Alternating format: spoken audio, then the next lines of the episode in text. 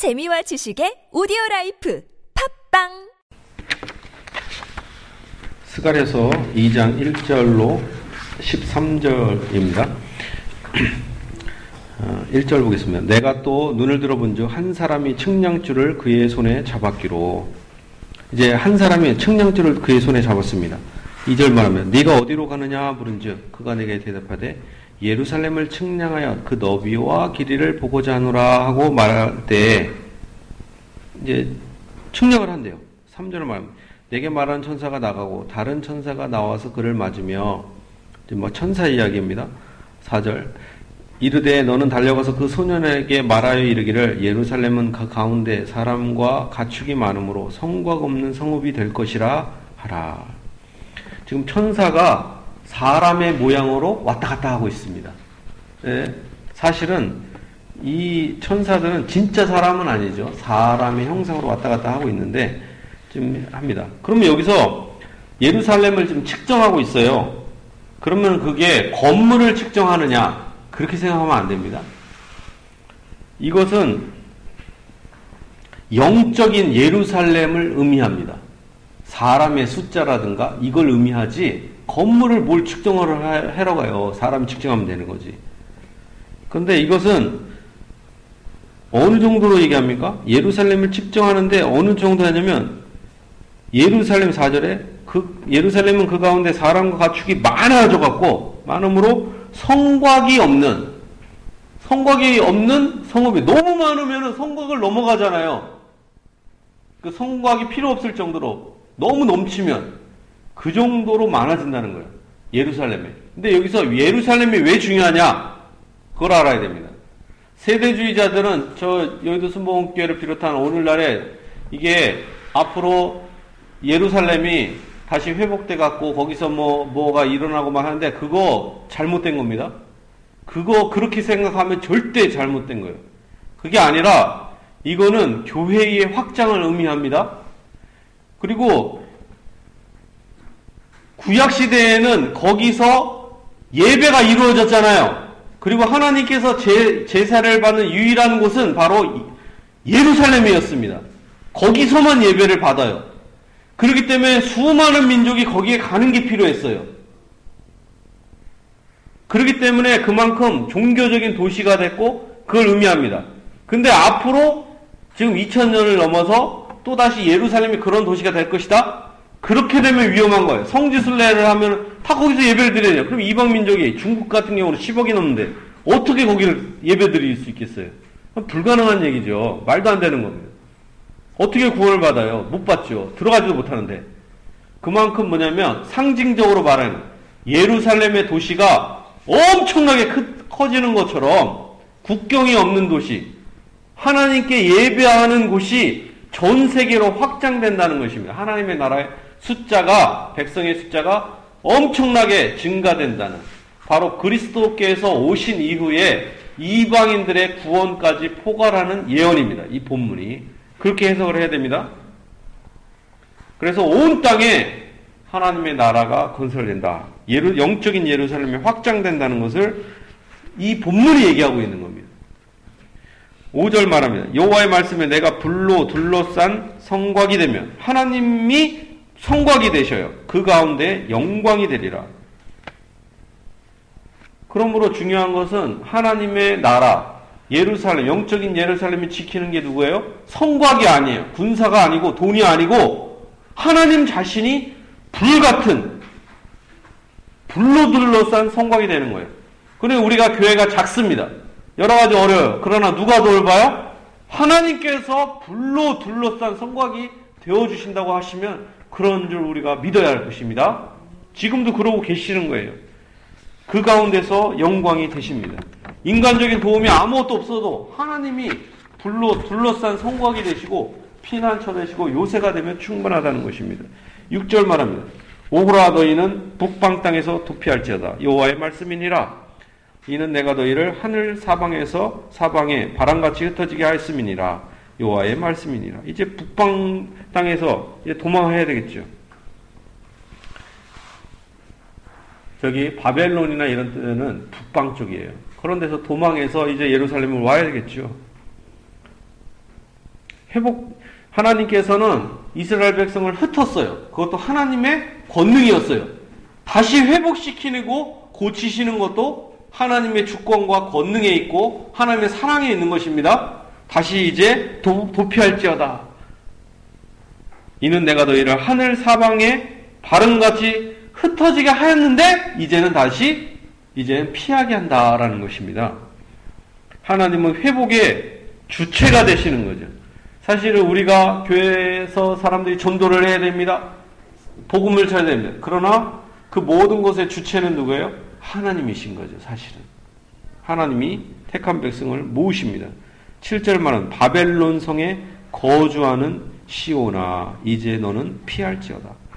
어떻게 사실 시온이라는 것은 이게 고유한 명사예요. 뭐냐면 우리 우리나라로 하면은 우리 수도 서울에 뭐가 있어요? 남산이 있잖아요. 남산, 남산이에요. 조선나무. 남산처럼 이스라엘의 수도에 예루살렘에 산이 있는데 그 산이 이름이 바로 시온산이에요. 근데 그 산 위에 하나님의 성전이 있었습니다. 근데 하나님께서 그 집에 있었던 거죠. 그 성전에. 시온에. 근데 그거를 어디 있다 그래요, 지금? 이스라엘이 아니라 바벨론 성에 거주하는 시온아.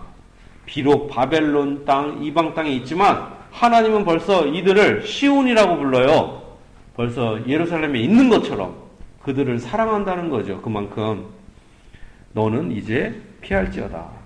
왜냐? 바벨론에 그대로 거하면 어떻게 됩니까? 하나님의 저주를 받죠. 거기에 남은 악한 자들과 함께 있으면 저주받습니다. 거기서 떠나야 되겠죠. 로마 카톨릭에 계속 있다거나 이단교에 계속 있으면 하나님의 저주 아래 있습니다. 나는 여기서 성경 읽고 나 나름대로 경건하게 찬양 부르고 하면 되지. 이단도 똑같은 찬양 불러요. 음악도 더 빵빵합니다. 아, 나는 여기서 거룩하게 찬양 부르고 나는 하면 되지. 그렇지 않습니다. 같이 저주받고 멸망하는 거죠. 오히려 이런 이단과 사이비와 악한 교회에선 떠나야 떠나는 게 복입니다. 바벨론은 하나님의 저주 아래 있는 거예요. 그렇기 때문에 떠나오라고 하는 거죠. 8절 말합니다. 만군의 여호와께서 이같이 말씀하시되 영광을 위하여 나, 나를 너희를 노력한 여러 나라로 보내셨나니 너희를 범하는 자는 그의 눈동자를 범하는 것이라. 여기서 나가 나옵니다. 나가. 나를 보내셨다. 누구를 보냈냐? 이 스가랴를 말하는 게 아닙니다. 이 나는 문맥상 보면 여호와의 천사예요. 여호와 하나님께서 천사를 보냈다라는 게 전체적인 스가랴를 전체 끝까지 보면 이 보낸 사람은 하나님 성부 하나님이시고 보낸 받은 자가 바로 여호와의 천사예요. 근데 여호와의 천사가 나중에 여호와처럼 말해요. 사실은 여호와처럼 그럼 누구예요? 이분은 사실은 성자 하나님이신 거죠. 보냄 받은 여호와 아니 보내는 여호와는 성부 하나님이셔요. 보내는 여호와 보냄 받은 여호와 그거는 성자 하나님. 그래서 이 여호와의 천사는 어떨 때는 여호와처럼 행세하고 어떨 때는 하나님 성부 하나님께 보고하는 딱 맞는 거죠. 그래서 보냄 받은 여호와 성 그래서 실제로 예수님 이 땅에 육체를 입고 오실 때 뭐라고 합니까? 보냄 받은 여호와, 보냄 받은 하나님, 임마누엘. 그래서 하나님 임마누엘은 자체가 하나님은 우리와 함께 하시다 이런 식이 아니라 우리와 함께 하신 하나님 이거예요. 보냄 받은 하나님인 거죠. 보낸 자는 성부 하나님이시에요. 보냄 받은 자는 그리스도이신데 하나님의 영광을 위하여 보냄 받았죠. 나를 너희를 노력한 보내셨는데 너희를 범하는 자는 그의 눈동자를 범하는 것이다. 이게 나오죠. 누구예요? 이스라엘을 건드린 자들은 누구의 눈동자를 건드리는 거예요? 하나님의 눈동자를 건드리는 거죠. 그리고 사실은 히브리 성경에는 이 그가 나라고도 해 있어요. 원래 원어에는 이 그가 나예요. 나의 눈동자를 건드린다 이런 거예요. 사실은 그리스도의 눈동자를 건드리는 거죠.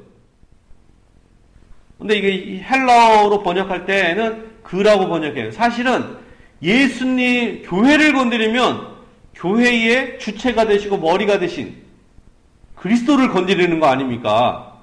그래서 사도 바울한테 예수님이 그러잖아요. 왜 너가 네가 나 나를 이렇게 핍박하느냐? 그러잖아요.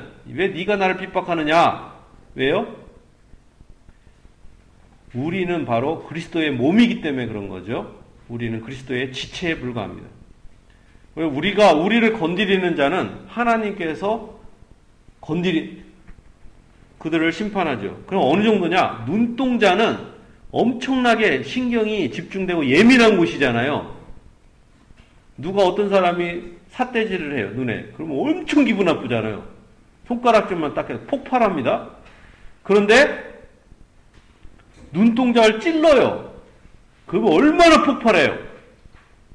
근데 눈동자를 건드리는 정도가 어떻게 돼요? 택한 백성들을 건드리면 그 정도로 그들을 심판한다는 거죠. 이방 나라를 이렇게 심판합니다. 구절만 내가 손을 그들 위해 움직인지 그들이 자기를 여기서 내라는 표현이잖아요. 누가 손을 움직여요? 여호와의 천사가 지금 손을 움직이고 있잖아요. 내가 손을 그들 위해 움직인즉 그들이 자기를 섬기던 자들에게 노략거리가 되리라 하셨나니 너희가 만군의 여호와께서 나를 보내신 줄 알리라 그러잖아요. 보면 여기서도 나도 그리스도를 의미하는 거죠. 여호와의 사자. 여기서 자기를 섬기던 자들은 누구냐면 유대인들이에요. 유대인들이 이방 나라들 바벨론, 아시리아를 섬겼습니다. 그랬는데 오히려 자기를 이 이스라엘이 그들을 막 섬겼어요. 근데 오히려 섬김 받았던 자들한테 오히려 삼켜버리는 거죠. 오히려 거꾸로 이스라엘이 오히려 바벨론과 아시리아를 정복한다는 거죠. 그런 일들이 어떻게 일어나요? 예수님을 통하여 일어나죠. 실제로 그런 거 아닙니까? 이방인들이 우리가 성경을 배우고 하나님의 나라에 들어간 것은 유대인의 사실은 종속되는 거죠. 우리의 머리가 누구예요? 유대인이신 예수님이잖아요. 사실은 가만히 보면. 그렇지 않나요? 예수님한테 거꾸로 막 하면은 자녀가 되고 사로잡히는 거잖아요. 예수님께 그런 의미죠. 하나님의 나라가 확장된다는 것입니다. 영적인 개념이죠. 자, 10절 마음. 여호와의 말씀에 시온에 따라 노래하고 기뻐하라. 이는 내가 와서 네 가운데 머물 것입니다. 여기서 누가 와요? 예수님이 여호와의 사자가 이 땅에 오십니다. 나중에 말라기에도 그래요. 언약의 사자가 너희가 사모하는 주, 곧 언약의 사자가 네게 임하실 것이라. 성전에 임하신다. 언약의 사자가 누구예요? 예수님이죠. 예수님께서 그들 가운데 택한 백성들 가운데 나중에는 어떻게 오셔요? 육체로 오시잖아요. 그래서 구약 시대에도 예수님을 몰랐다. 그건 말이 안 되는 겁니다. 정통 유대인들은 사실은 그걸 알아요. 이 성자 하나님이 이렇게 구약 시대에 나타난 걸 압니다. 왜냐면 이게 한두 번 나오는 게 아니에요. 여호와의 사자 사상이 엄청 강합니다. 그래서 기도원이라든가 이런 사람들 삼손의 부모였던 예, 마노아 이런 사람들에게도 여호와의 사자가 나타났을 때 이들이 제사를 드려요 여호와의 사자한테. 왜? 여호와의 사자가 하나님이기 때문에. 그리고 여호와의 사자를 본 다음에 두려워요 내가 여호와의 사자 하나님을 봐서 내가 죽을까 두렵다. 왜냐? 천사를 보고 죽, 죽지는 않거든요. 이분은 하나님이셨다. 누구? 성자 하나님. 이것이 정통 교부와 개혁주의의 칼빈과 정통 사상이에요. 제가 뭐 조창원 목사 혼자 지어낸다 꿈같지. 이게 아니에요. 단지 오늘날 그것이 선포되고 있지 않다는 거죠. 기독론이 깨져갖고. 중, 언약 중보자의 사상이 없어서 그런 설교가 희미해진 거예요. 근데 종교개혁 시대에는 흥왕했지요. 자, 20, 예, 11절 말합니다. 그날에 많은 나라가 여호와께 속하여 내 백성이 될 것이요. 많은 나라가 여호와께 속하여죠. 오늘날에 그렇게 됐군가요? 여호와께 속하여죠. 내 백성이 될 것이요. 나는 네 가운데에 머물리라. 누가? 예수님이.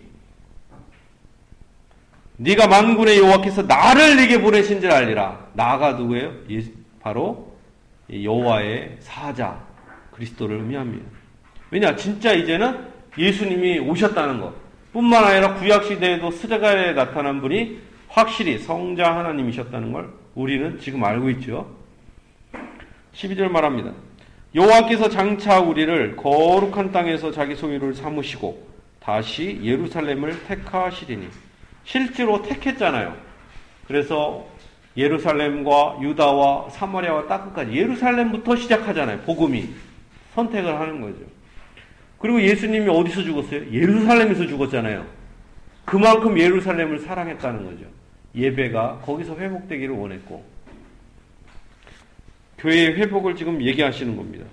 13절 말합니다. 모든 육체가 여호와 앞에서 잠잠할 것은 여호와께서 그의 거룩한 처소에서 일어나심이라 하라 하더라. 수많은 악한 자들이 자기의 힘과 군사력과 경제력을 믿고 하면서 이스라엘을 없애려고 역사상에서 했지만 없어지지 않았죠. 근데 없어질 수가 없었던 것은 왜 그럴까요? 본질적 이유는 이스라엘이 잘나서가 아니었고 그게 아닙니다. 왜 그래요? 하나님이 선택하셨고 특히 유대인을 통해서 메시아가 나와야 되기 때문에 그런 거예요. 유대인을 통해서. 그래서 유대 왕국이 없어지면 안 되는 거예요. 예수님은 유대인의 후손이고 다윗의 후손에서 나와야 되니까 베들레헴에서 나와야 되잖아요. 유대 국가는 이방 나라가 되면 안 되는 거예요. 거기가 회복돼야 되는 거죠. 인간들이 아무리 그렇게 자기들의 힘을 자랑하고 했어도 하나님의 나라는 멸망하지 않았다는 거예요. 구속 역사는 계속됐어요. 그리고 여호와 앞에서 잠잠해야 되는 거예요. 다 사라지지만 하나님은 영원하시고 하나님의 왕국은 영원합니다. 그의 거룩한 처소에서 하나님이 일어나셔서 근데 여기서 거룩한 처소는 바로 성전을 의미합니다. 하늘이 아닌 처, 성전을 의미해요. 예루살렘의 성전을 의미해요. 거기서 일어나요. 불경건한 자들이 그때 당시에 예루살렘이 조금했어요. 연약했습니다. 무너진 것 같아요. 아무것도 없어요. 그러나 그 조롱하는 그곳에서 하나님이 일어나시는 거예요. 그들의 힘을 자랑하고 빌딩을 자랑하고 성을 자랑했지만 하나님이 오히려 시온에서 이렇게 핍박받는 곳에서 하나님이 일어나셔서 거기에 예루살렘에서 불같은 성곽이 친히 되어 주신다는 것입니다. 교회의 영광은 누가 있을 때 영광스러운 거예요? 바로 여호와께서 있으면은 그 모든 것이 채워지는 거죠. 여호와는 나의 힘과 능력과 권능이 되시는 거죠. 그러므로 우리가 인생을 살아가면서 나의 힘과 능력과 돈과 건강과 이걸 믿을 게 아니라 나의 마음과 몸과 모든 것을 주님께 의탁하며 주님만을 바라보고 모든 것을 의존해야 될 것입니다. 그럴 때 하나님께서 우리에게 평강과 은혜와 복을 우리가 구하는 것, 생각하는 것에 더 넘치도록 주실 것입니다. 저 때나 아 같이 평강을 우리에게 주실 것입니다. 주 하나님께서 여러분에게 큰 은혜를 주시기를 예수님의 이름으로 축원합니다.